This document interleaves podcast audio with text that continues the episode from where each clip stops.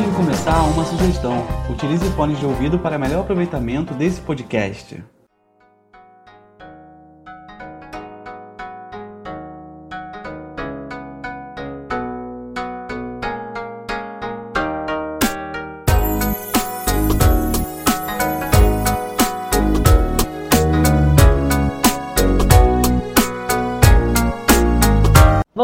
Boa tarde, boa noite. Bem-vindos ao nosso podcast Geografia para quê e para quem. Eu sou a professora Márcia, da Universidade Federal de Mato Grosso, do Departamento de Geografia. E hoje a gente tem um programa muito legal, porque tá cheio de gente aqui e a discussão também vai ser bem animada. É, então, vou começar aqui com a apresentação da galera que está comigo hoje. E, então, vamos lá. Giovanni, quem é você na, na esfera do globo terrestre, porque a Terra é, não é redonda, é redonda, né? Não é plana. É, esperamos que ela continue redonda, né? então, é, eu sou Giovanni Leandro. É, é a primeira vez que estou participando aqui do podcast, então é, talvez eu esteja um pouco tímido para poder colocar minhas ideias, mas prometo que será de coração. Assim que a gente gosta, com, com emoção. É. Então, é, atualmente eu sou aluno né, do sexto semestre da Geografia do Bacharel aqui no Mato Grosso. É, atualmente eu estou atuando como pesquisador, é, já estou realizando a minha segunda iniciação científica e eu estou focado na gênese da geografia moderna. Eu estou querendo compreender esse momento, né, que a gente estava pensando muito uma geografia voltada para o estudo da paisagem, né, então, eu vou estar estudando Goethe, Humboldt, Hitler, essa galera aí toda. Ótimo. É, e você, Jéssica? Quem é você aí no globo terrestre? Bom, meu nome é Jéssica. É, eu fiz minha trajetória acadêmica toda na Unesp de Presidente Prudente, né, na Faculdade de Ciência e Tecnologia. É, caminhei muito por dentro da geografia até me encontrar, e isso me trouxe uma experiência, uma visão de mundo geográfico que eu acho que me levou ao caminho que eu estou hoje. É, trabalho principalmente com geografia física, pensando aí na história do pensamento geográfico também, vinculado a essas novas questões da geografia física. É, fiz a graduação, licenciatura, bacharel, um mestrado e agora sou doutoranda da mesma instituição, né, da FCT. E estou aqui no Mato Grosso trabalhando como professora, estou dentro da sala de aula, em experiência educacional agora. E participo do grupo de estudos né, sobre história do pensamento geográfico aqui da UFMT, por ser, como o Francisco mesmo denominou, curiosa. Então, por ter curiosidade sobre esses assuntos, eu vim aqui discutir toda quinta-feira com o pessoal. E é isso aí. Ah, que ótimo. É isso é importante destacar, que todas as pessoas que tão, estão aqui são do grupo, né? E agora um, um, um membro que vocês já conhecem, que já estava no primeiro episódio. O tímido do primeiro episódio. É, do Eric Dardel. que fala baixinho. Bom, como vocês já me conhecem, eu sou o Anderson Brunca, é, sou aluno do sexto semestre de Geografia da UFMT. Estou é, começando minha pesquisa esse ano na parte da psicogeografia, estudando psicogeografia dentro da cidade de Cuiabá e a teoria da deriva também. E eu tenho minhas paixões para geografia urbana, epistemologia. E é isso. Eu gosto de ter essa construção teórica também, além de, de conhecer também o, o prático que a geografia sempre traz para gente, né? Além da geograficidade que a gente vive do dia a dia. Ah, legal. Bom, eu já me apresentei, eu sou a professora Márcia, mas acho que nunca falei muito da minha trajetória, né? Eu tô aqui em Cuiabá há pouco tempo. Então, vim assumir uma vaga de concurso da, da área de geografia urbana, que é a minha área de trabalho, e geografia cultural também. E dentre os temas que me interessam bastante aí é a geografia das emoções, que é o tema da minha tese de doutorado. E a gente vai fazer um podcast sobre isso em algum momento. Mas enfim, é, então a gente está com um grupo bem diverso aqui, né? De vários níveis aí da, da universidade e de discussões também bem diferentes porque a discussão que nós vamos fazer hoje é, é interessante ter essa, essa, essa mistura, né? Uh, e a nossa discussão de hoje é: a geografia está em crise? Viva a geografia! Na verdade, o nosso tema surgiu do, da, da última discussão que nós tivemos no nosso grupo de pesquisa, que nós trabalhamos um texto clássico do Carlos Walter Porto Gonçalves, né, um professor da geografia da Universidade Federal Fluminense, inclusive tive a, a honra de conviver durante o meu mestrado na UF. É, nós trabalhamos um, esse texto clássico dele, que foi publicado em 1978, e junto com esse debate, nós também trouxemos um outro debate, que é do Boaventura de Souza Santos, que é sobre um, um discurso sobre as ciências, né? Então, a gente trouxe essas duas reflexões na nossa última discussão do grupo, e por isso que nós nos reunimos hoje para discutir sobre isso nesse podcast, né? Então, é uma discussão de peso aí de dois teóricos que têm é, reflexões em comum, né? É, para a gente entender se a geografia está em crise, né, ou não, e como resolver essa crise, ou se é possível resolver essa crise, né? E aí eu, é, eu queria começar uh, com a, uma discussão do Giovanni, né, que eu acho que ele trouxe uma, uma questão importante, que é contextualizar os autores e as obras, né, para a gente entender é, em que momento que essas reflexões elas surgiram.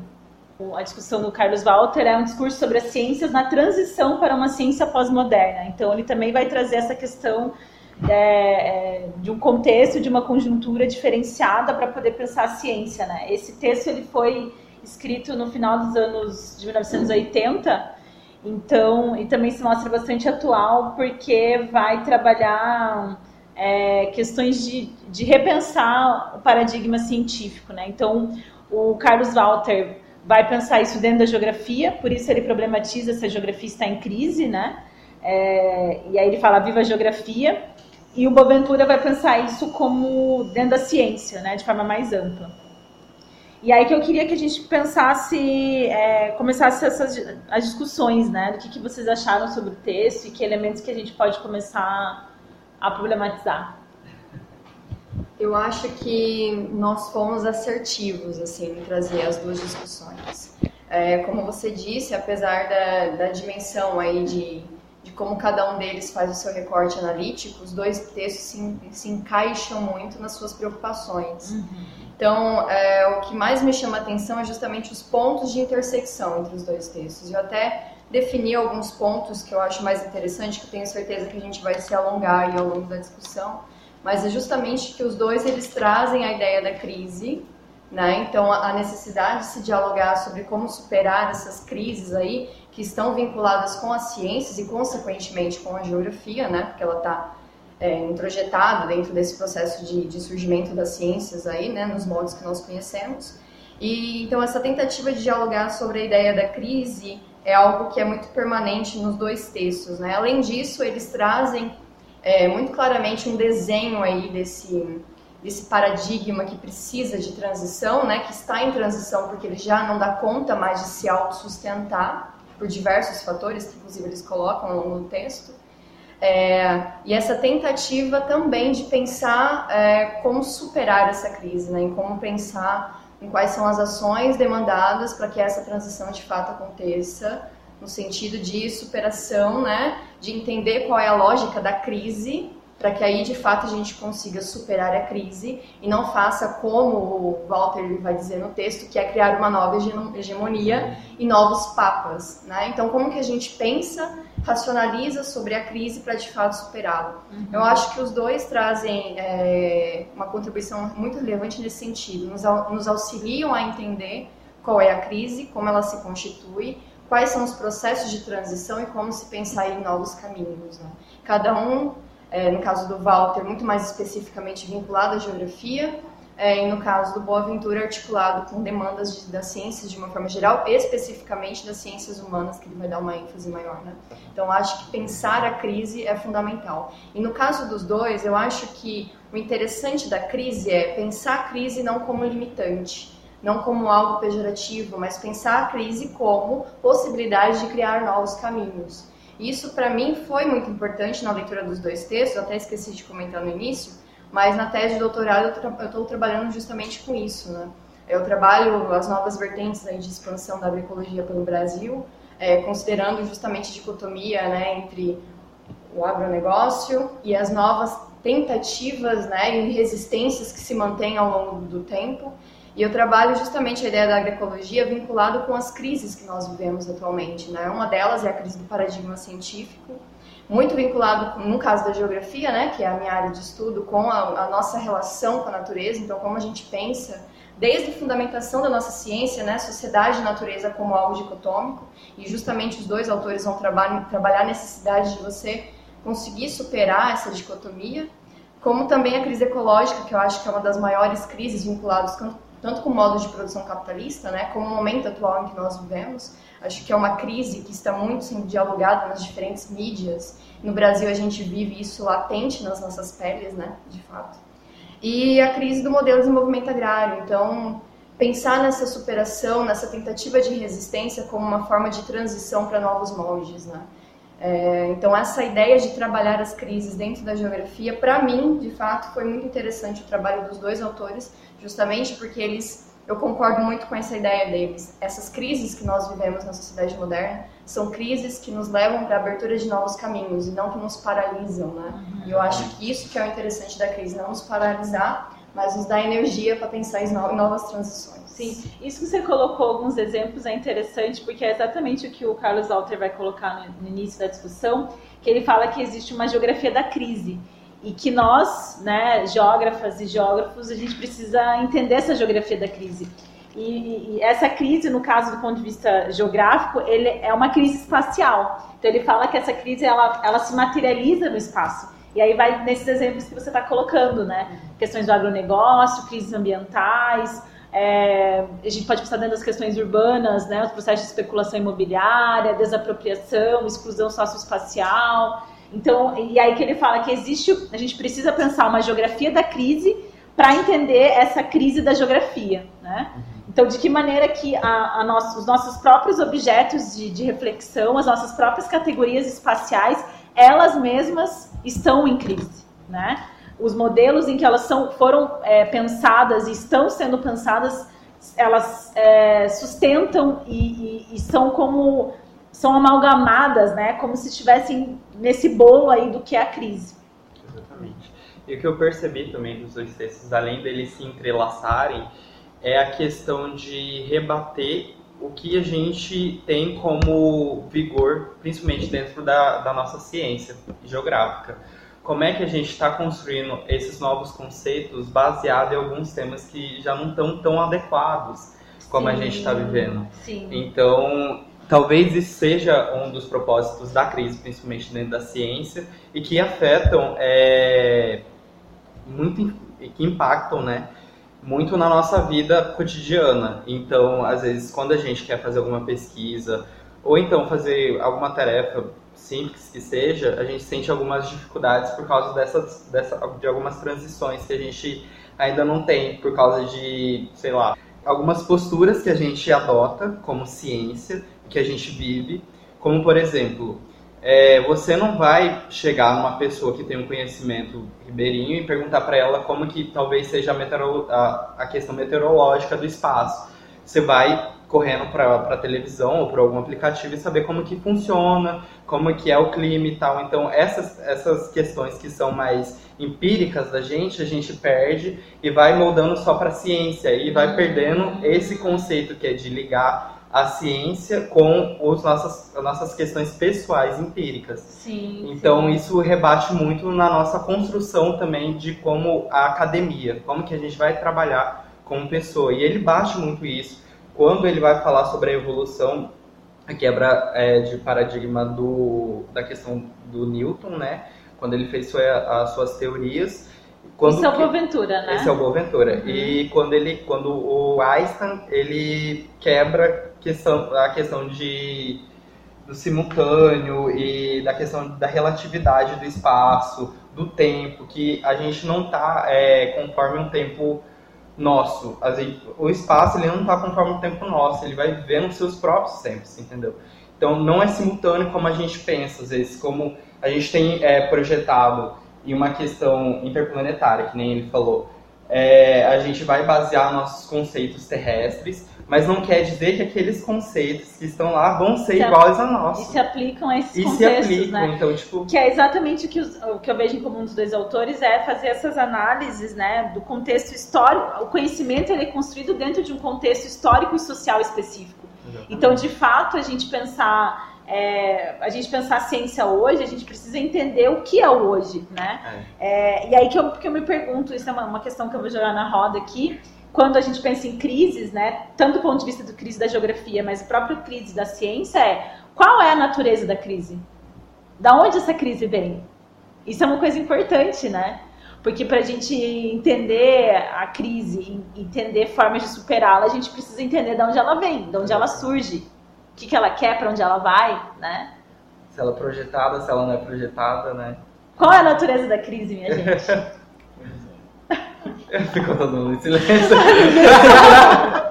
Ninguém sabe a natureza da crise. Eu Ai, acho que o Walter ele tentou apontar alguns, alguns caminhos aí pra gente pensar a natureza da crise. Então, ele- quando ele coloca justamente a periodização da ciência geográfica vinculado com o contexto histórico e social e vinculado então com os momentos de crise, de ruptura do paradigma, Uhum. ele traz algumas ideias vinculadas então a essa natureza da crise, né?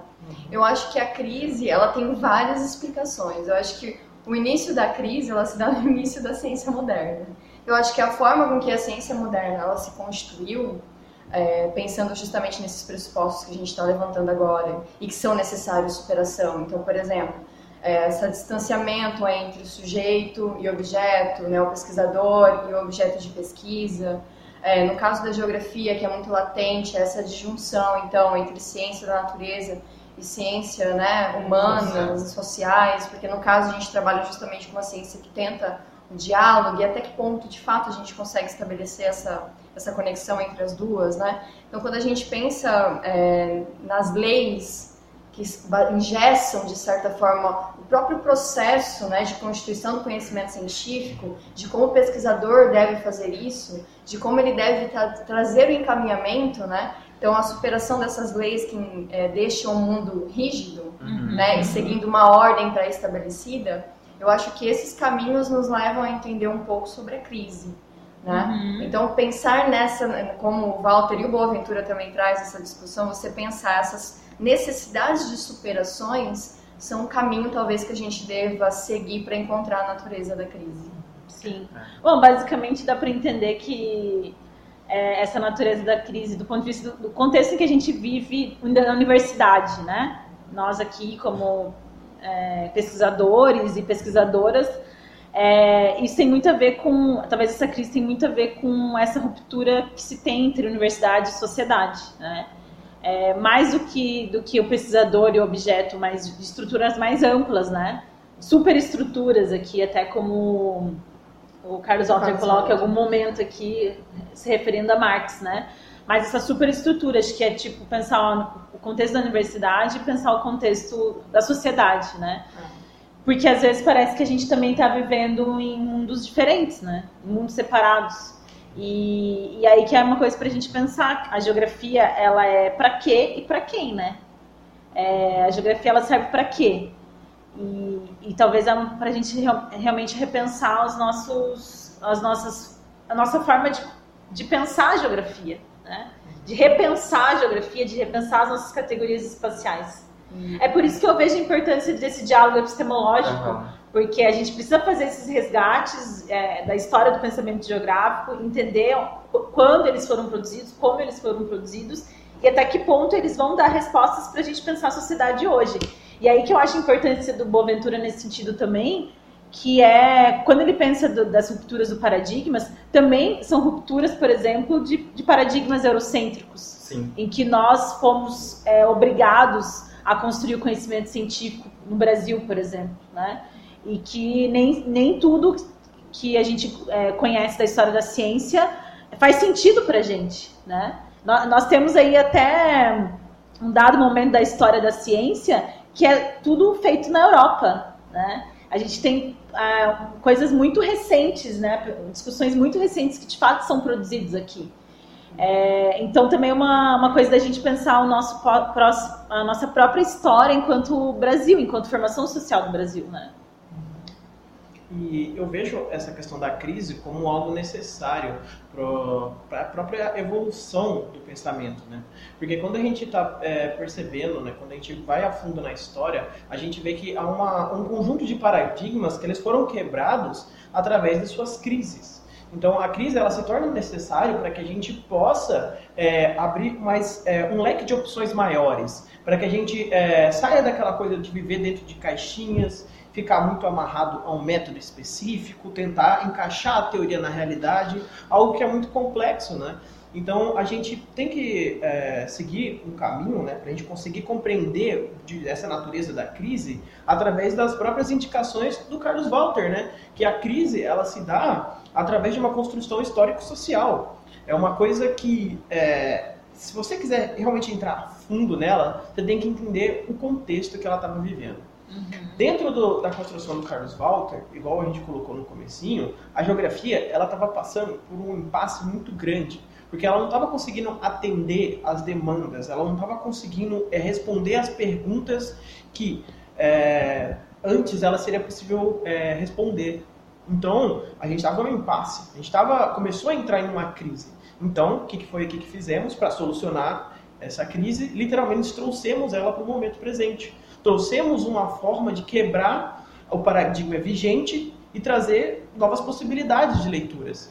Algo que é muito comum hoje na geografia, né? E que na época que, que o Carlos Walter é, criou esse artigo não era tão comum assim.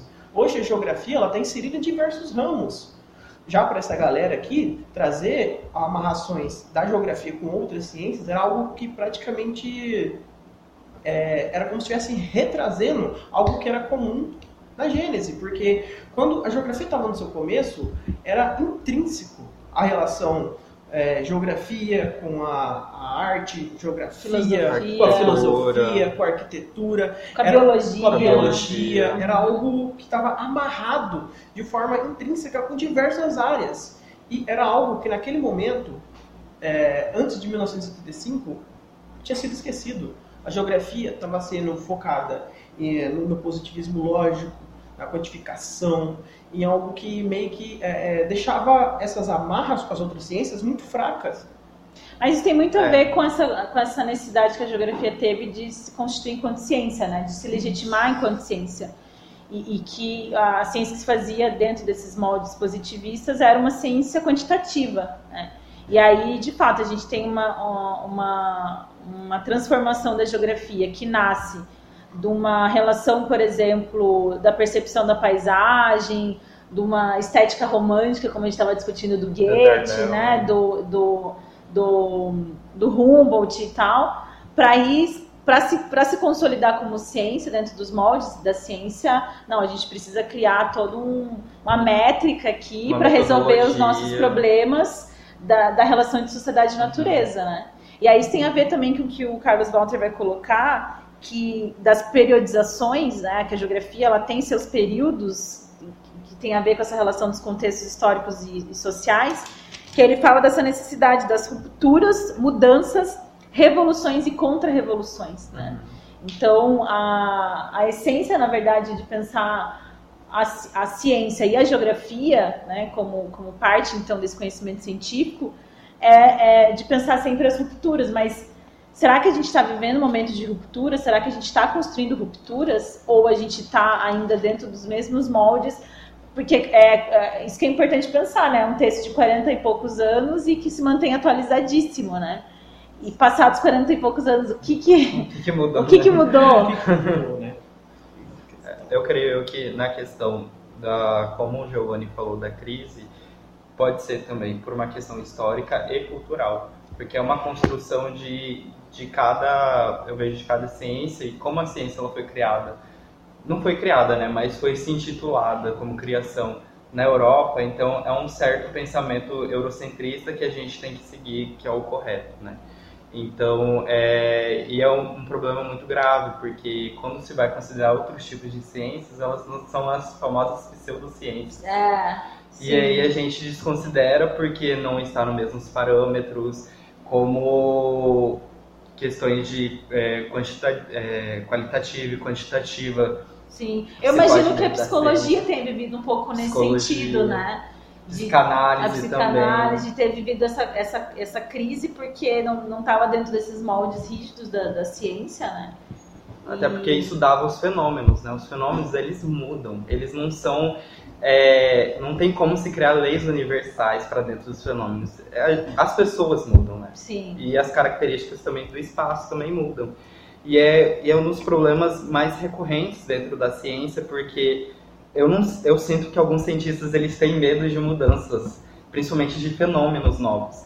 Então eles preferem é, se sujeitar às metodologias antigas ainda continuarem batendo na mesma tecla e falando que aquilo é verdade, sendo que já foi mostrado que há outros meios também. Não existe uma caminhos. verdade absoluta.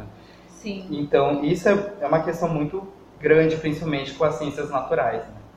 Então, é uma questão tem que ser tudo delimitado. E, um- e o Boaventura, ele fala nisso, que quando é uma questão qualitativa e quantitativa, você se limita. E quando você se limita, você não se entrega para novas questões, novas aberturas que a ciência ela mostra que tem e a gente às vezes repele por, por não comparar, não não conseguir é, demonstrar ou não ser aprovado, né? O medo Uhum. da aceitação também dentro da academia. Não tá é muito dentro grande. das caixinhas aí, né. Jéssica? Eu acho que, para mim, essa ideia de ruptura, de crise, de superação de paradigma, como o Walter mesmo ele, ele mostra isso, está intrínseco na nossa história, né, desde a construção do- da- da ciência moderna, eu acho que ele está muito ligado com a ideia de movimento. Então, a sociedade é extremamente, continuamente vinculado com a noção de movimento. Nós estamos em movimento.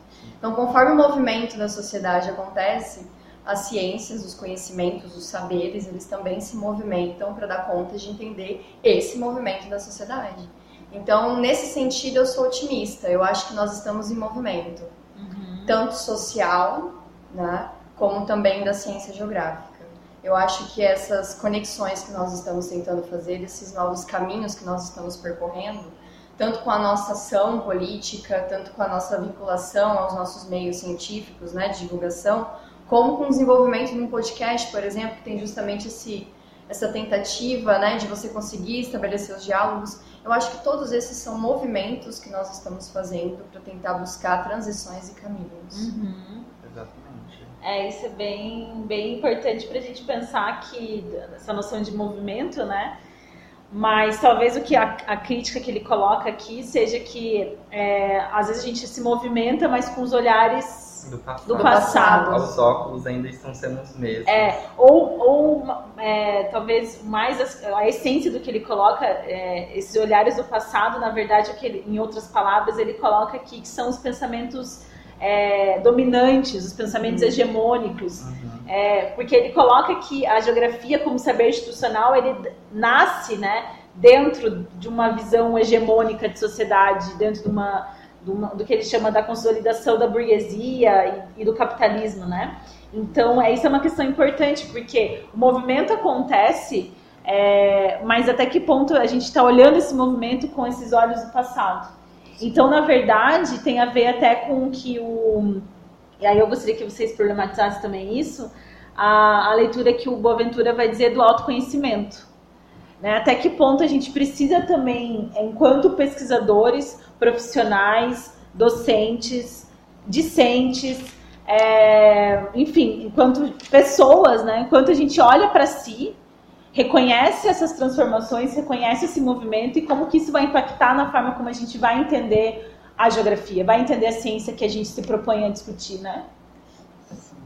A gente tem que ver que as nossas pesquisas, né, o nosso, a nossa produção científica, ela muitas vezes parte de ambições nossas, né? Passa parte de uma busca nossa por compreender alguma coisa.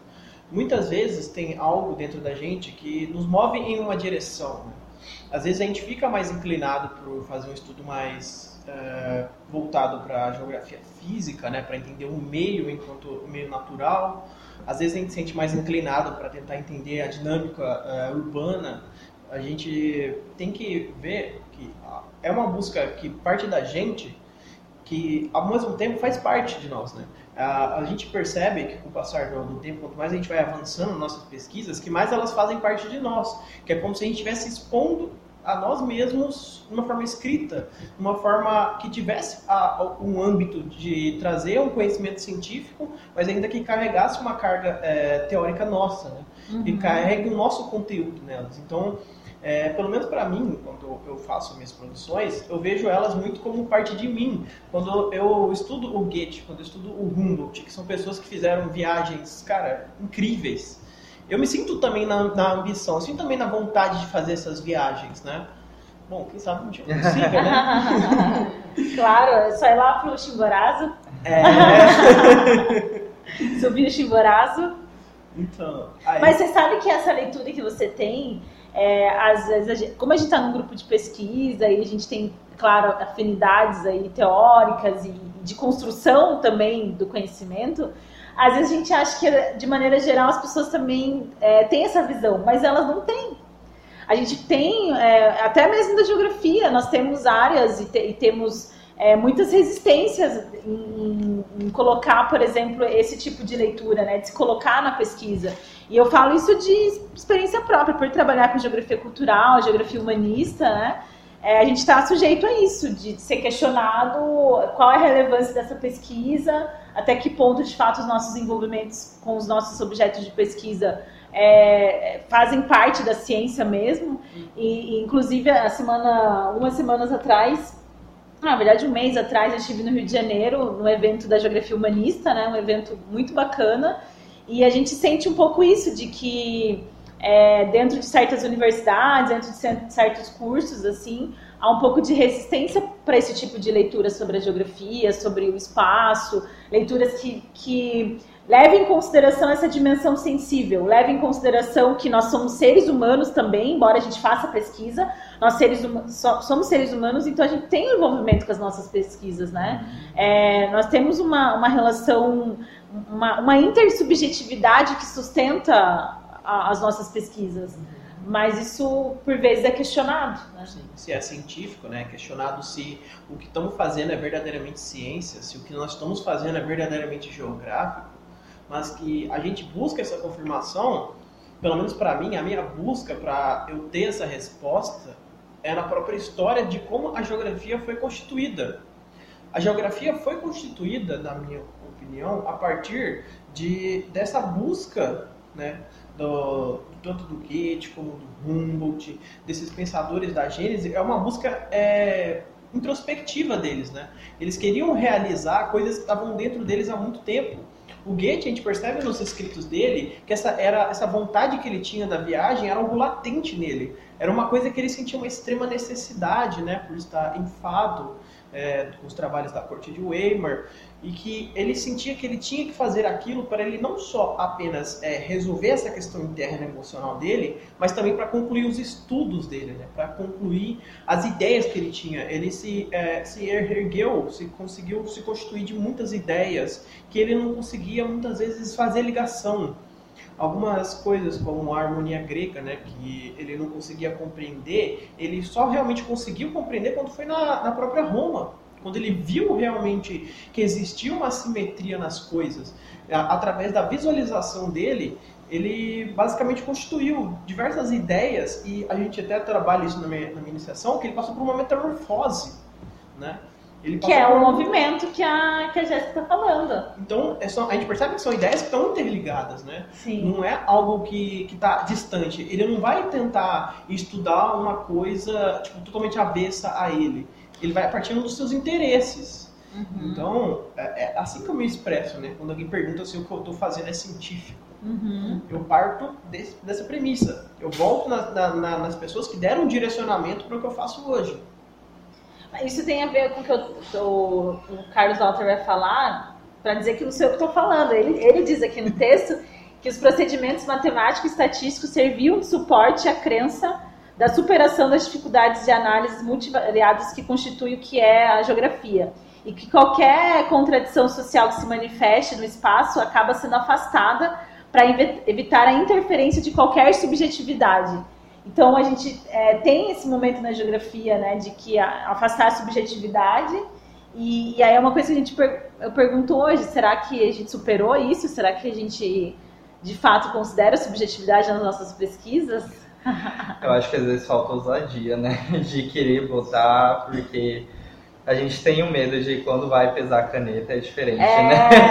Verdade, é verdade, verdade.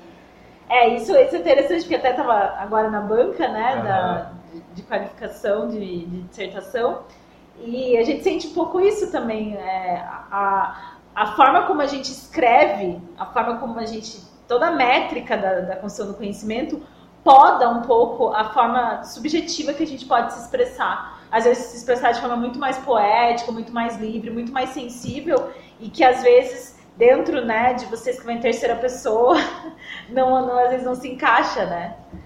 Isso é, enfim, isso talvez seja uma das crises da geografia também. Sim, Boaventura fala isso, né? Ele vai trazendo, inclusive, é, uma frase bem, bem sucinta com, com relação à subjetividade, né? Os fenômenos sociais são subjetivos. Sim. Né? O cientista social não pode se libertar dos valores que informam a sua prática. Ou seja, nós estamos falando de fenômenos que por si só já são subjetivos. É, mas a, e a leitura que a gente faz desses fenômenos, por mais que a gente possa fazer dentro de certas categorias, é uma leitura subjetiva. Porque um outro pesquisador pode olhar o fenômeno e ver outra coisa. É outra relação. E, é, e construir outra leitura e, e até a, a, construir uma, uma, interpretação sobre aquele fenômeno de uma maneira. A ponte que ele vai fazer com, o, com esse outro fenômeno, com os outros fenômenos é diferente. Então, assim, é, eu acho que isso é a riqueza também de construir o conhecimento científico em diálogo com a sociedade, quando a gente tem esses múltiplos olhares. Né? E a gente valoriza esses múltiplos olhares. É interessante que o Boaventura ele traz isso também no texto dele de como estruturar, tipo, a ordem através da flutuação, de você chegar na margem da estabilidade e perpassar ela para ficar na instabilidade, trazer coisas novas por causa desses momentos, sabe? Uhum. É conduzir para um novo estrado que ele fala, o macro, macroscópico, entendeu? Então, uhum. Então, tipo, expandir a ideia. Sim. Isso, isso é, é uma coisa que me, me interessa bastante também, diretamente ligado com, com, a, com a geografia das emoções, porque em, em algum momento eu tive que fazer isso, né? Uhum. Ver que eu queria discutir a geografia das emoções, porque tem a ver com a forma como eu enxergo o mundo, e só que eu enxergo o mundo como gente, mas como geógrafa também, e eu vi que poderia juntar essas duas coisas, e vi que poderia pensar uma geografia diferente, né? E aí, de fato, exige uma ousadia, exige uma coragem também, que, que eu vejo também que só com amadurecimento científico a gente consegue alcançar. Não é, não é, não é todo mundo que né, consegue assim, ah, vou fazer aqui, não, é iniciação científica, essas coisas, porque às vezes se sente inseguro e faz parte do processo, né, de, de da, da experiência na, dentro da universidade, dentro da academia, que é você eu até acho engraçado, porque a gente vai pegar, por exemplo, as produções que a gente faz na graduação, para hoje comparar, né? comparar, a gente vê um salto qualitativo, né? No sentido de como a gente consegue argumentar, usar com propriedade os conceitos, consegue se posicionar mais, se colocar mais na pesquisa, né? Não precisa só ter lá uma citação para poder se sustentar, né?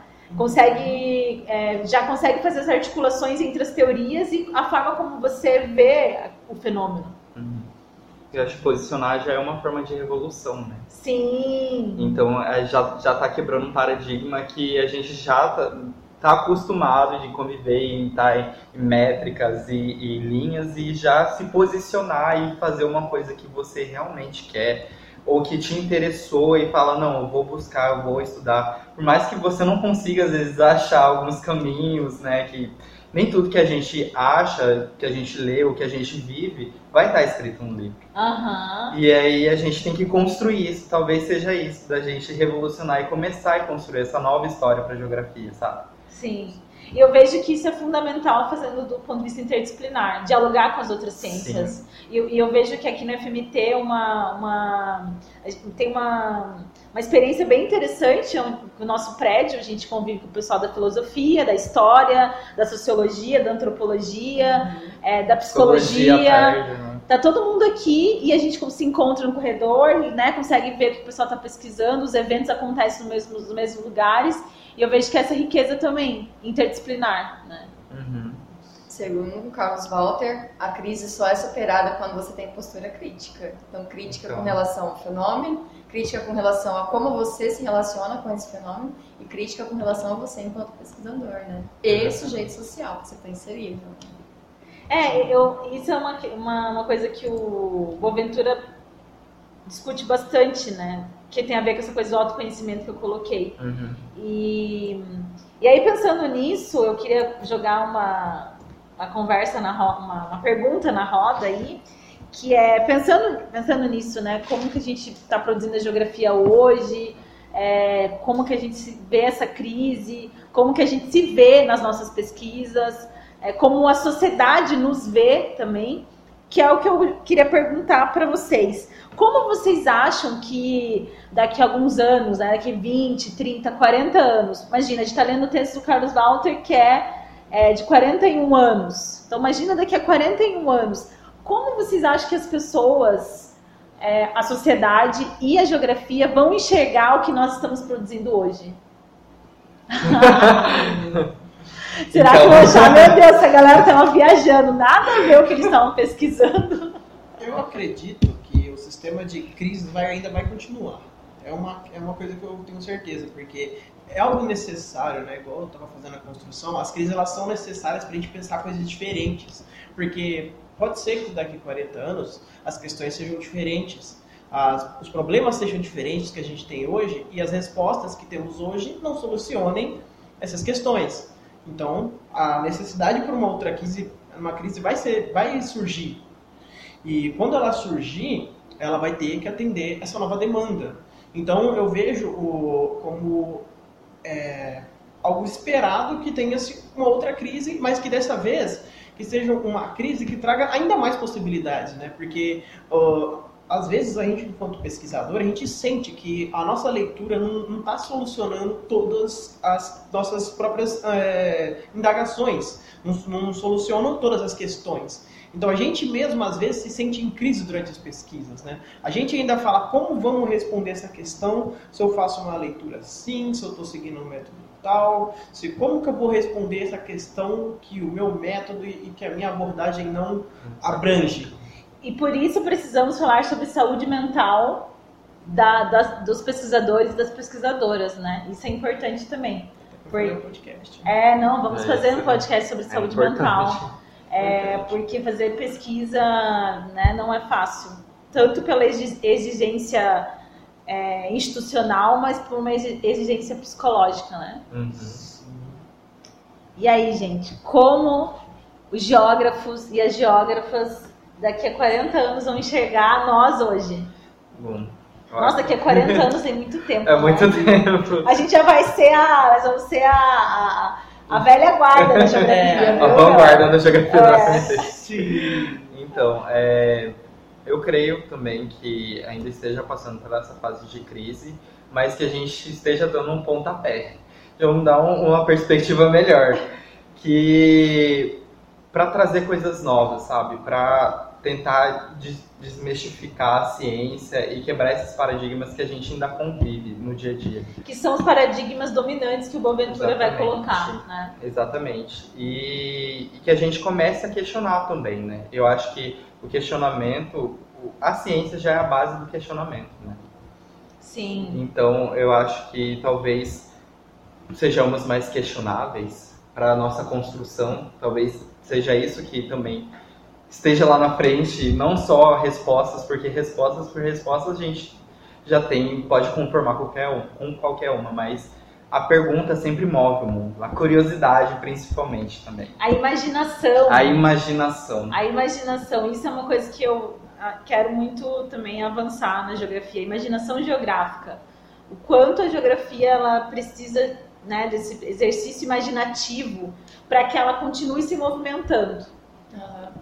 Eu acho que vamos ser unanimidades, então. Eu acho que daqui 30, 40 anos nós vamos estar enfrentando uma nova crise. E, e, de novo, não acho que a crise esteja no sentido pejorativo. Sim. Eu acho que estaremos inventando uma, enfrentando uma nova crise vinculada com esse movimento aí contínuo. Eu espero, né? Quando a gente está no olho do furacão, é difícil a gente traçar um perfil, né? Do que nós estamos construindo hoje. Mas Sim. eu tenho expectativas. É, eu espero que nós tenha, tenhamos uma geografia muito mais da praxis, que nós de, de fato consigamos aí criar articulações maiores para conseguir fazer aquilo que o Boaventura diz, que é uma ciência com consenso e uma ciência com prática social que de fato consiga transformar a vida das pessoas, consiga transformar os espaços onde nós estamos vivendo. Eu espero ver uma geografia do diálogo, eu, eu espero ver uma geografia que consiga transitar com outras formas de conhecimento, que saiam dessa, dessa ideia do conhecimento científico pelo conhecimento científico, mas que considere a racionalidade de outras formas de saberes. Eu espero que a gente tenha uma geografia brasileira que seja uma geografia de autonomia, de soberania, que a gente consiga sair dessa ideia de uma nova colonização que vem por diferentes caminhos e que a gente consiga de fato construir resistências que sejam nossas, criadas por nós e, como Boaventura diz, que sejam do Sul. Eu espero uma geografia assim. Gente, a gente. Depois disso, acho que eu vou sair. A gente tava aqui, ó, batendo né? palma, assim, ó, sem fazer barulho, mas nossa, realmente é isso. Falou que nós. Acho que dá pra acabar o podcast. É, porta tudo já. Fechou. Ah, mas falou, falou pouco, mas falou bonito. É. Não, aí o que eu acho que dá pra gente ir caminhando também pra, pra pensar assim no final que é exatamente o que você coloca, é o que o Boaventura vai dizer do paradigma emergente, uhum. né? É, e essa questão do que ele fala das epistemologias do Sul, né? E eu gosto muito do que ele, é, da, da, problemática que ele traz, né? Embora também ele seja um europeu, mas é, o que ele fala sobre as epistemologias do Sul, nós precisamos aprender é, com o Sul, né? Ele fala que uma epistemologia do Sul assenta em três orientações: aprender que existe o Sul, aprender a ir para o sul, aprender a partir do sul e com o sul. Que é exatamente o que a Jéssica colocou, né? É como que a gente precisa, faz parte desse autoconhecimento também, né?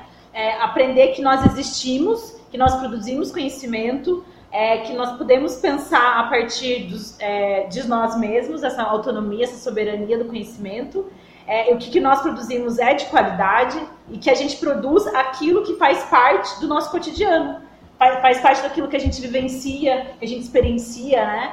É, por exemplo, eu estava pensando sobre isso ontem, a praxis que você coloca, né?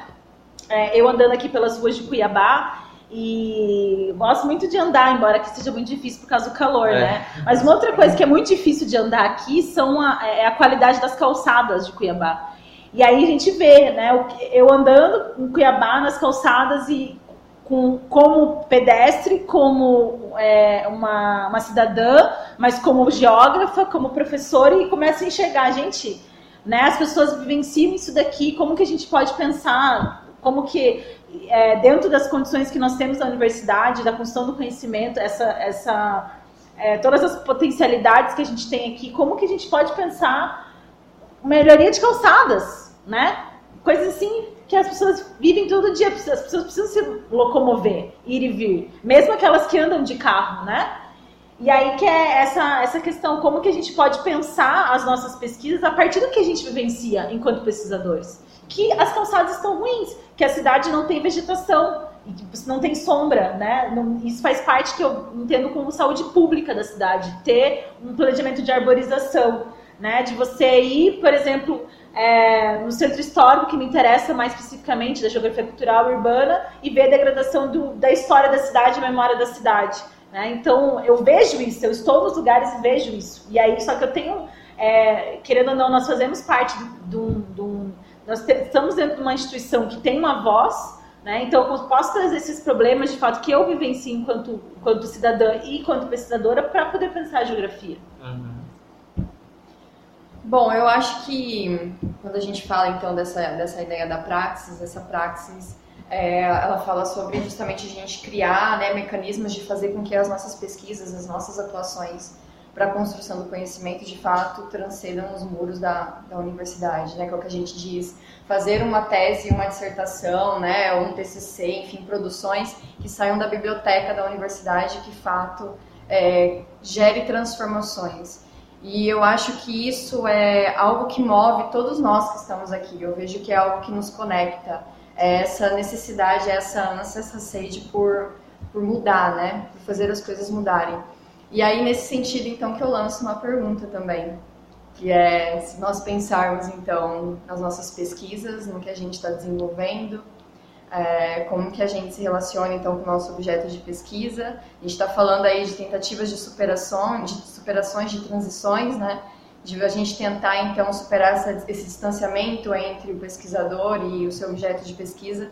Eu gostaria de ouvir muito, estou muito curiosa para ouvir essas respostas sobre o que a pesquisa de vocês carregam sobre vocês e qual seria o ponto de intersecção então entre vocês enquanto pesquisadores, enquanto geógrafos e o que vocês estão trabalhando, estudando e se preocupando em desenvolver hoje? da minha pesquisa foi partido de da minha convivência como a professora Márcia, eu gosto muito de andar e principalmente centro histórico. Eu sou muito apaixonado por história, cultura e eu sempre quis trazer um pouquinho de mim para dentro da universidade. Quando eu comecei o curso, eu fiquei, hum, não tô conseguindo achar nada, aí eu ia pra física, aí eu via física, falava, tá legal, mas tá faltando alguma coisinha aqui. E dentro do, do grupo a gente discutiu algumas questões e tal. Nisso anteriormente eu tinha escutado o podcast do Anticast que falava sobre a psicogeografia, a teoria da deriva. Com Olha, arquiteto. Estávamos conectados, olha, pois naquele é. momento, gente. O Jabá também, né? É, um salve pro pessoal do Anticast aí que a gente escuta bastante, Verdade. eu gosto muito. Também. E, e foi muito interesse, foi de muito interesse porque é, relacionava a pessoa e a cidade como você vê, se vê dentro da cidade, sabe? E até então eu nunca tinha parado para analisar. A cidade para mim era só uma extensão daquilo que eu podia caminhar, das coisas que eu preciso de no dia a dia, como faculdade, escola, anteriormente, né? É, comércio, tal, tal, tal. Mas eu, eu comecei a analisar depois desse podcast, das discussões dentro do grupo, como é que funciona a cidade, sabe? O porquê que a cidade ela tá, me traz essa, essa questão tão forte, afetiva, que quando eu vou nesse espaço, eu sinto isso, sabe? Eu, eu comecei a querer saber o porquê e entender a necessidade dessa, desse sentimento, dessa emoção.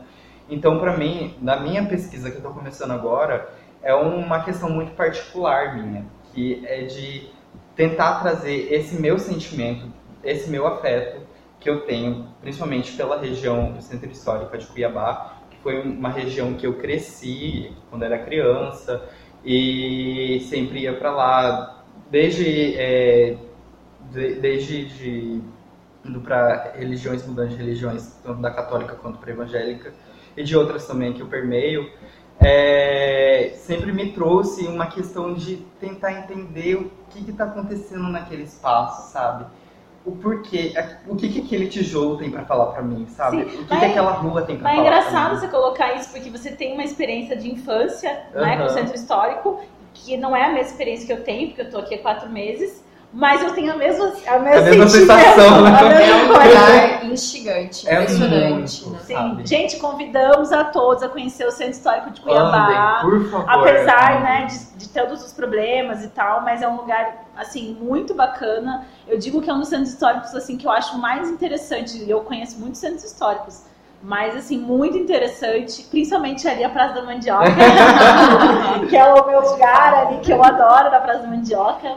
Enfim, e, também cresceu porque eu tenho feito estágio dentro do arquivo da Secretaria de Cultura do Estado e eu vendo fotos e eu vendo como foi a construção da cidade. Então eu sempre, sempre tentei trazer um pouquinho dessa história para mim, sabe?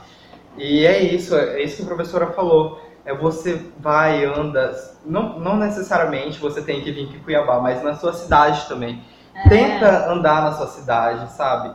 Vai naquela rua, não seja perigosa, pelo amor de Deus, mas tenta andar, fazer um caminho diferente. Tenta entender o que está acontecendo naquele espaço. A deriva. É, a deriva. Coloque a deriva. Uhum, o flené, faz o flené. É. sabe? E se você quiser fazer aqui em Cuiabá, vai lá na, naquela pracinha da Matriz, compra um suco de 6 reais lá de, de laranja e vai andando que você vai conseguir matar o calor pelo menos.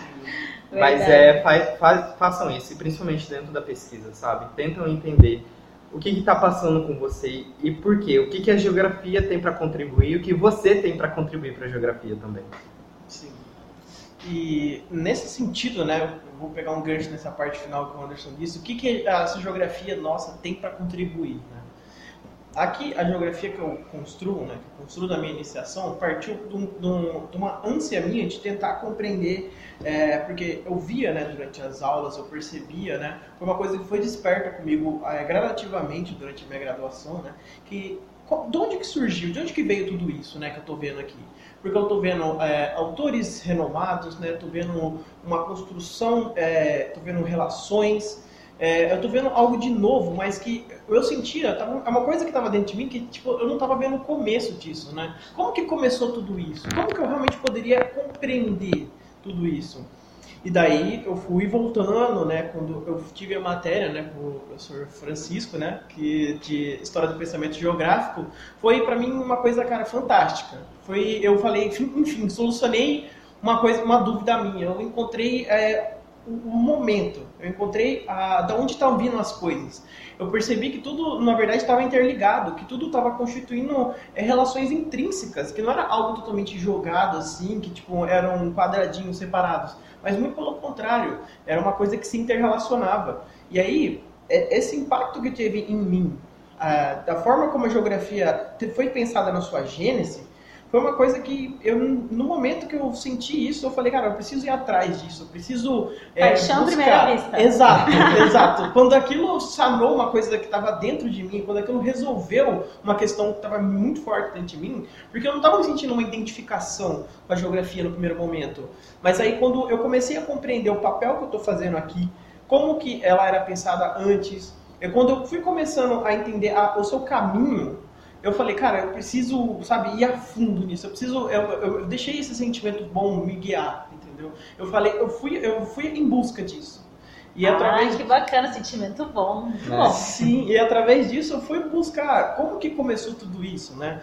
E aí eu fui através de tentar entender a influência do Goethe, né? Entender a influência da arte, na, da geografia, é, entender que para aquela galera, eles não, não conseguiam interpretar as coisas através de uma foto. Muitas vezes eles precisavam aprender através de uma pintura, e aí entra a estética, e aí entra uh, diversas questões que para mim foi mágico, porque eles viviam a geografia, né? Uma coisa que eu sempre comento no grupo de estudos que cara, aquela galera, eles não, não tipo falavam, ah, vou me colocar numa postura acadêmica. Não, eles viviam a geografia, eles viviam vendo o mundo como relações, o mundo como algo, é, como se fosse uma unidade, né? O mundo como se fosse algo não distante de nós, mas algo pertencente, né? Algo que a gente faz parte. E, e para mim isso é uma coisa que me fascina até hoje e é o que me incentiva a continuar pesquisando. Mas sabe, agora que você colocou, me veio na cabeça um jogo de palavras, que ele fala, a geografia está em crise. Viva a geografia. Exato. E aí, assim, esse viva a geografia pode ter muitas interpretações, inclusive pode ser isso, viva a geografia, uhum, né? Que é, tem a ver com o que nós estamos colocando, que nós vivemos uma geografia em ato, né? E, nós, e, e a partir disso a gente pensa as nossas geografias do ponto de vista da teoria. E aqui, tem aqui o que o, o Boaventura vai colocar, que a ciência ela é autobiográfica, né? É, não dentro dos paradigmas dominantes, né? Mas o que ele propõe como paradigma emergente. E aí isso tem muito a ver com a, a provocação aí da Jéssica, né? Como que a gente, o que a gente tem a ver com a nossa pesquisa, assim? Bom, a geografia das emoções, pensando né, especificamente que eu estou trabalhando, é, a minha geografia das emoções nasceu lá em Salvador. Então, assim, um salve para a galera de Salvador. Nasceu lá no Pelourinho, lá no Terreiro de Jesus. É, e foi muito dessa minha, dessa minha ousadia também de, de não, não achar que o que eu estava fazendo na geografia respondia é, o que eu queria, assim, achava que precisava de mais. E eu comecei a ver que precisava ter esse olhar sensível sobre o espaço, sobre as relações, sobre como as pessoas se relacionam com o espaço, né? E aí, mas tem muito a ver com a forma como eu enxergo o mundo, como eu fui criada, né? A maneira que é, os meus pais e, e, a minha família sempre me deixaram muito livres, né? Para para imaginar, para criar, para poder pensar, para viver. E, e, e, a minha geografia em Salvador tem muito a ver com isso, das minhas viagens. Então, eu vejo que hum, eu tento pensar essa geografia, essa geografia das emoções, muito da forma como eu enxergo o mundo, né? Então, não é uma coisa que, ah, eu venho para a universidade e faço aqui meus artigos, e depois que saio daqui eu faço, vivo outra, outra forma, né, de, de, de ver a vida, assim. É, de fato, como eu penso o mundo, assim. E, e quando eu comecei a investigar a questão das emoções e, e, e pensar o que eu hoje chamo das espacialidades emocionais, eu comecei a ver que é, tem muita gente que está fazendo isso também, mas que não está assim explícito, uhum. né? Mas que existe uma geografia das emoções latente aí e que é, pode ser e é o que eu proponho até, né? De que pensar as emoções na geografia é pensar a partir de um olhar transversal. Então, a geografia das emoções ela não fica presa na geografia cultural ou na geografia humanista, que é o dentro do que eu tenho trabalhado, mas ele pode, pode ser pensado a partir de outras leituras, né? Inclusive quando o pesquisador se põe, na, eh, se coloca na pesquisa e, e, como ela constrói, como se constrói essa relação com, com as nossas pesquisas, né? E aí também que eu acho que eu vejo que uma das questões da nossa crise ou de repensar a geografia é também repensar as nossas metodologias. É pensar como a gente faz pesquisa, não necessariamente é, o olhar que a gente tem sobre isso, mas como a gente está fazendo isso, né? E às vezes a gente acaba tendo um trabalho super bacana, super sensível, mas que tem que estar tá dentro do molde ali metodológico, né? Materiais e métodos, e que não encaixa, né? E eu, eu vivi isso muito na tese também. Chegou um momento que eu, tipo, nossa, não tenho metodologia para fazer. Aí o meu orientador, né, muito, muito é, presente, né? A gente diálogo muito bacana, o professor Silvio Gil, lá da UFPR, falou assim: inventa, inventa uma metodologia. Aí eu, ah, até parece, né? Eu, da, da minha humildade do doutorado, vou inventar uma metodologia. Aí tive que. Eu achei uma metodologia ali, né? Eu tive que encaixar no que já trabalhei nos manuais. Enfim, mas hoje eu já, eu já sinto. E também tem a ver com o que eu falo de amadurecimento, né? Hoje eu já sinto que eu tenho mais maturidade, até pela posição hoje como professora de ousar mais, de, né, de, de, pensar outros caminhos, que às vezes a gente, nas posições que nós estamos, a gente fica um pouco, né, com receio de dar aquele passo adiante e tal, enfim. E você, Jéssica? Provocação garota para você. Bom, a minha tese circula muito pela ideia de crise, então acho que eu tô em crise. Todos estamos. Todos estamos, com certeza. Eu acho que, na verdade, eu percorri um caminho é, dentro da geografia que me deixasse muito, muito à vontade para fazer aquilo que de fato era algo que me questionava. Então, sempre eu, é, as minhas pesquisas, né, os caminhos que eu percorri, como disse, eu, dei, eu transitei, né, não foi sempre que eu trabalhei com geografia física uhum. e com o que eu estou trabalhando agora. Na verdade, isso me inquieta. Cada momento eu estou trabalhando uma coisa diferente, porque as minhas é indagações é vão mudando. E aí eu uso a geografia para tentar é, responder essas minhas indagações. Assim. No caso específico da tese, eu estou trabalhando isso justamente porque são coisas que estão me questionando hoje. Assim. É, como a gente pensar uma nova sociedade, um novo modelo de sociedade, como a gente pensar é, transitar por outros caminhos que não seja aquilo que está dado e que a gente sabe que, que fracassou, fracassou para a maioria. A gente está falando de, de um Brasil, um estado, Mato Grosso, que é rico, mas é rico para quem? Quem concentra essa riqueza, né? O Brasil, quem que é essa elite que não, dá, não, não quer abrir mão dos seus privilégios, né? E como que a gente usa, então, essa ideia de, da resistência justamente para buscar caminhos de superação, assim? A questão ambiental é algo, é algo que permeia aí a minha vida acadêmica desde o início, né? Então, essa questão da nossa relação com a natureza, como a gente pensa na natureza, como a gente é, se apropria dela, é, na forma com que a gente está se apropriando hoje, como isso pode nos levar a um caminho que talvez não tenha volta daqui para frente, né? Então, essas indagações com relação à nossa relação com a natureza, como a gente pensa um mundo melhor, como a gente pensa em diminuir as desigualdades, né, de você de fato construir uma sociedade onde as pessoas tenham autonomia sobre quem elas são, né, sobre o que elas consomem, sobre o que elas comem, sobre o que elas vestem, sobre o trabalho digno, né, que elas tenham de fato. É, essa ideia da gente de tudo ser mer mercadológico, né, de tudo ser cooptado pelo capitalismo. Então, é o tempo, é o tempo que vale dinheiro, é, é a alimentação que nós não temos tempo para cuidar dela de fato, então nós nos alimentamos de acordo com o modo que nos é imposto, porque é barato, né? Talvez porque seja mais barato ou mais acessível, ou porque eu não tenho tempo, né? Livre, tempo livre para cuidar de mim enquanto ser humano. Então, é, quando a gente pensa nessa ideia de uma nova sociedade, é, que de fato pense em colocar o ser humano como protagonista, né? A gente pense, né, naquela ideia da autonomia, da soberania, da soberania nossa, né, enquanto produtores de conhecimento aqui da América Latina. Nós estamos vendo é, o caos que estamos vivendo em diferentes setores, né, ambiental, político, social, econômico. Então, é o momento da gente tentar essas transições justamente para uma sociedade que seja mais autônoma, mais soberana. E essas são inquietações que eu tenho, por isso eu acho que eu estou em crise, porque de fato são inquietações que, que estão no meu cotidiano, que inclusive me fazem pensar sobre o meu modelo de vida, sobre o, o meu, minha forma de me alimentar, de quais são os lugares onde eu estou circulando, de como que eu tenho que ter autonomia com relação ao meu consumo, mas a maioria das pessoas não tem, porque ela, justamente elas estão numa lógica, né, de hegemonia econômica e de modo de produção capitalista, onde elas não têm a possibilidade de ter autonomia, né, porque isso é tirado delas. Uhum. Então, como a gente pensa numa sociedade aí que de fato a gente seja mais feliz, mais autônomo, mais soberano? É, na verdade, você colocou uma questão que é uma essência é isso, a gente busca felicidade, né? É. Mas o que é felicidade? Olha, é... dá outro podcast. Mas eu é, já queria caminhar para o final e aí para a gente ir para as indicações, aí tem muitas coisas bacanas. É, eu queria fechar com o que o Boaventura coloca no texto, e aí acho que resume bem o que essa provocação que a Jéssica fez, que é que ele fala que a condição epistemológica da ciência repercute-se na condição existencial dos cientistas.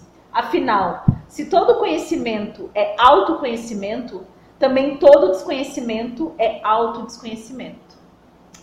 Então fica aí para a gente repensar, né? Quem nós somos, para onde iremos e o que queremos, né? Bom, agora vamos para a parte das indicações. Indicações da Geosfera. A gente pensou em algumas indicações relacionadas ao tema que a gente problematizou e tal. É, e aí, vamos lá. Quem começa? Quem tem indicações aí? Eu tinha pensado numa indicação aqui, mas eu acho que ela vai ser muito academicista.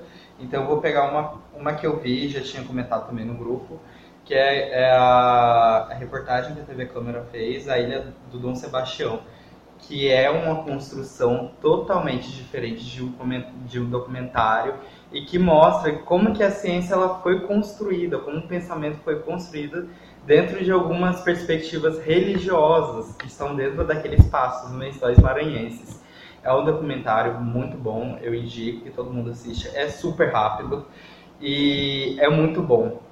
eu já falei que é muito mais. Está disponível no YouTube, né? Está disponível no YouTube. Vamos deixar o link também para o pessoal já acessar, né? Exatamente. E aí, Jéssica? Então, como eu disse no começo, né? Eu, eu sou aquariana, então eu tenho certa dificuldade de escolher. eu quero abraçar o mundo de uma vez.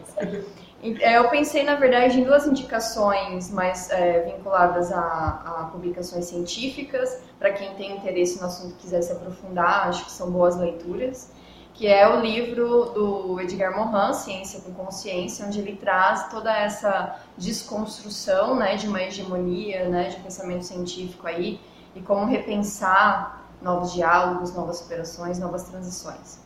E o outro livro é Descolonizar o Imaginário. É um livro que foi escrito por um grupo de estudos da América Latina e eles justamente levantam os debates sobre pós-extrativismo e alternativas ao desenvolvimento. E eles trazem justamente essa ideia sobre o pensar os saberes do Sul né, e a busca da autonomia e da soberania da América Latina. É, o terceiro é o podcast do Mamilos, né? Para quem gosta de assistir podcast aí, provavelmente conhece o Mamilos. É, né? Mamilos é um clássico. É Mamilos, o top 1. Como é que é? Mamilos são polêmicos. É. E eles é, lançaram um podcast sobre um novo filme nacional, Bacurau, né? E a principal característica do, do podcast que me chama a atenção é justamente essa tentativa de leitura sobre a descolonização do olhar. Então, é você trabalhar a partir de novas mídias, né? É uma tentativa de olhar esse, essa comunidade, esse povo aí que são extremamente resilientes em todos os sentidos e que tentam superar essa ideia de uma colonização, uma nova colonização, enfim, é, essa soberania que a gente está discutindo. Por último, uma série bem curtinha também na Netflix, essa dá pra assistir na hora do almoço, assim, pra dar uma descontraída. é uma, uma série que fala sobre a crise global da água. Saiu, na verdade, várias séries vinculadas a explicando, né, que é que é uma das, das últimos, dos últimos lançamentos do, do da Netflix. Ah, é o traz, explicando? É o explicando. Ah, explicando é bacana. E aí ele traz eu, eu faço exatamente vários isso. assuntos. Assisto na hora do almoço. Esse está na primeira temporada do Explicando na Netflix e ele faz justamente essa correlação entre qual será a nova cri crise que nós vamos viver, que no caso é uma crise global da água. E aí essa conexão que ele tem de estabelecer entre como a sociedade se apropria, né, da natureza a partir da água é interessante justamente para a gente pensar essa conjunção aí sociedade e natureza. É isso. E a minha recomendação, ela parte muito de uma coisa pessoal minha que eu sinto assim, que tipo, é, quando a gente lê um texto, né, quando a gente lê uma obra, quando a gente é, percebe algo que no, no, no, é que não só chamou atenção, mas que nos ajudou a compreender alguma coisa, o que eu indico é a pessoa ir atrás de outros textos é, dessa própria pessoa que você está lendo. É, muitas vezes você leu, sei lá, o texto do, do Carlos Walter, você gostou muito, vai atrás de outras obras dele, vai atrás de outras publicações. Quem sabe você não encontra uma outra coisa que te ajude a resolver uma outra questão, que te ajude a pensar uma ideia diferente. Então, é, é sempre legal, né? Uma coisa que até os nossos próprios orientadores indicam, que a gente olhar as referências né, dos textos que a gente lê, tentar entender como que é, foi construída aquela ideia, ajuda bastante, porque às vezes a gente lê um texto, a gente fala, poxa, tem uma parte aqui que o autor não trabalhou tanto, mas que eu queria saber mais disso. E às vezes você olhando nas referências você consegue, você consegue é, achar um outro texto, um outro livro que vai te ajudar a resolver essa questão. E a minha recomendação, é, eu tenho algumas ressalvas sobre ela, porque é, é a do Yves Lacoste, né, a geografia serve antes de é, mais nada para fazer a guerra. Só que é, por que, que eu estou recomendando ela? Que o modo de escrita, assim, do Carlos Walter, eu senti que tem uma certa relação com o Yves Lacoste, assim. É aquela coisa de, de é, falar diretamente, é, pegar onde dói, né, que eu estava colocando no começo do podcast, que fala exatamente, ele vai assertivamente até o ponto. Entretanto, é, tem algumas ressalvas né, que eu posso fazer que eu não, eu não, não é que eu não chego a concordar, mas eu tenho algumas, um ponto de vista diferente que é, quanto principalmente a visão de que ele tem de que às vezes os autores estão sempre em guerra assim que há uma, uma como é que eu posso dizer uma disputa que muitas vezes não é uma disputa às vezes é só uma questão de admiração né? E tirando essa parte assim de, de, de ver o conflito no, nos autores eu acredito que ainda é uma obra muito rica principalmente na questão do conteúdo histórico né porque se a gente quiser compreender os momentos, né, é igual eu coloquei no começo do podcast, se a gente quer compreender um momento, quer compreender o autor, a gente tem que saber qual é esse momento e o que, que o autor estava vivendo. E para isso, eu acredito que a obra do Yves Lacoste possa trazer, é, resolver essa questão. Né? Ah, bacana. Bom, eu também tenho duas indicações aí. É, aí a gente tem indicações diferentes, isso é interessante. Uh, uma delas é de um cantor, assim, de um. que eu adoro, que, enfim, sempre escuto, que é o Fela Kuti, que é um, um artista, né? Enfim, ele não é só cantor, na verdade, ele é instrumentista, e da Nigéria. E, e ele é o, o que os, né, alguns chamam de o fundador, assim, do Afrobeat.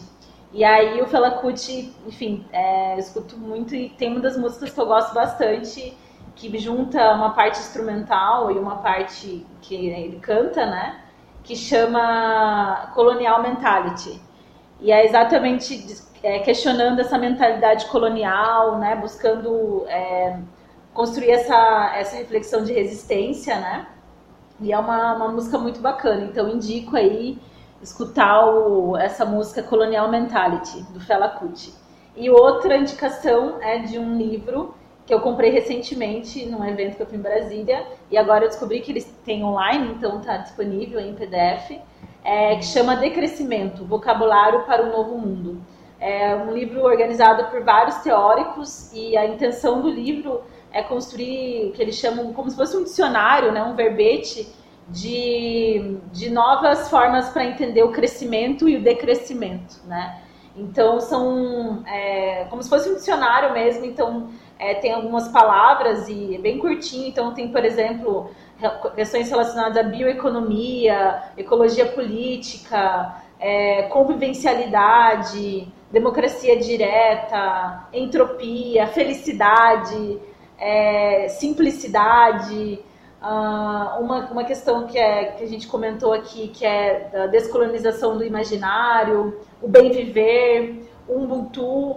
Então é bem bacana esse livro, acho que talvez também é, possa nos trazer aí algumas, algum, alguns caminhos aí para pensar as, as crises, os movimentos, as rupturas e uma geografia para quê e para quem. É. Então é isso. Valeu, galera. Até o próximo episódio. Valeu. Falou.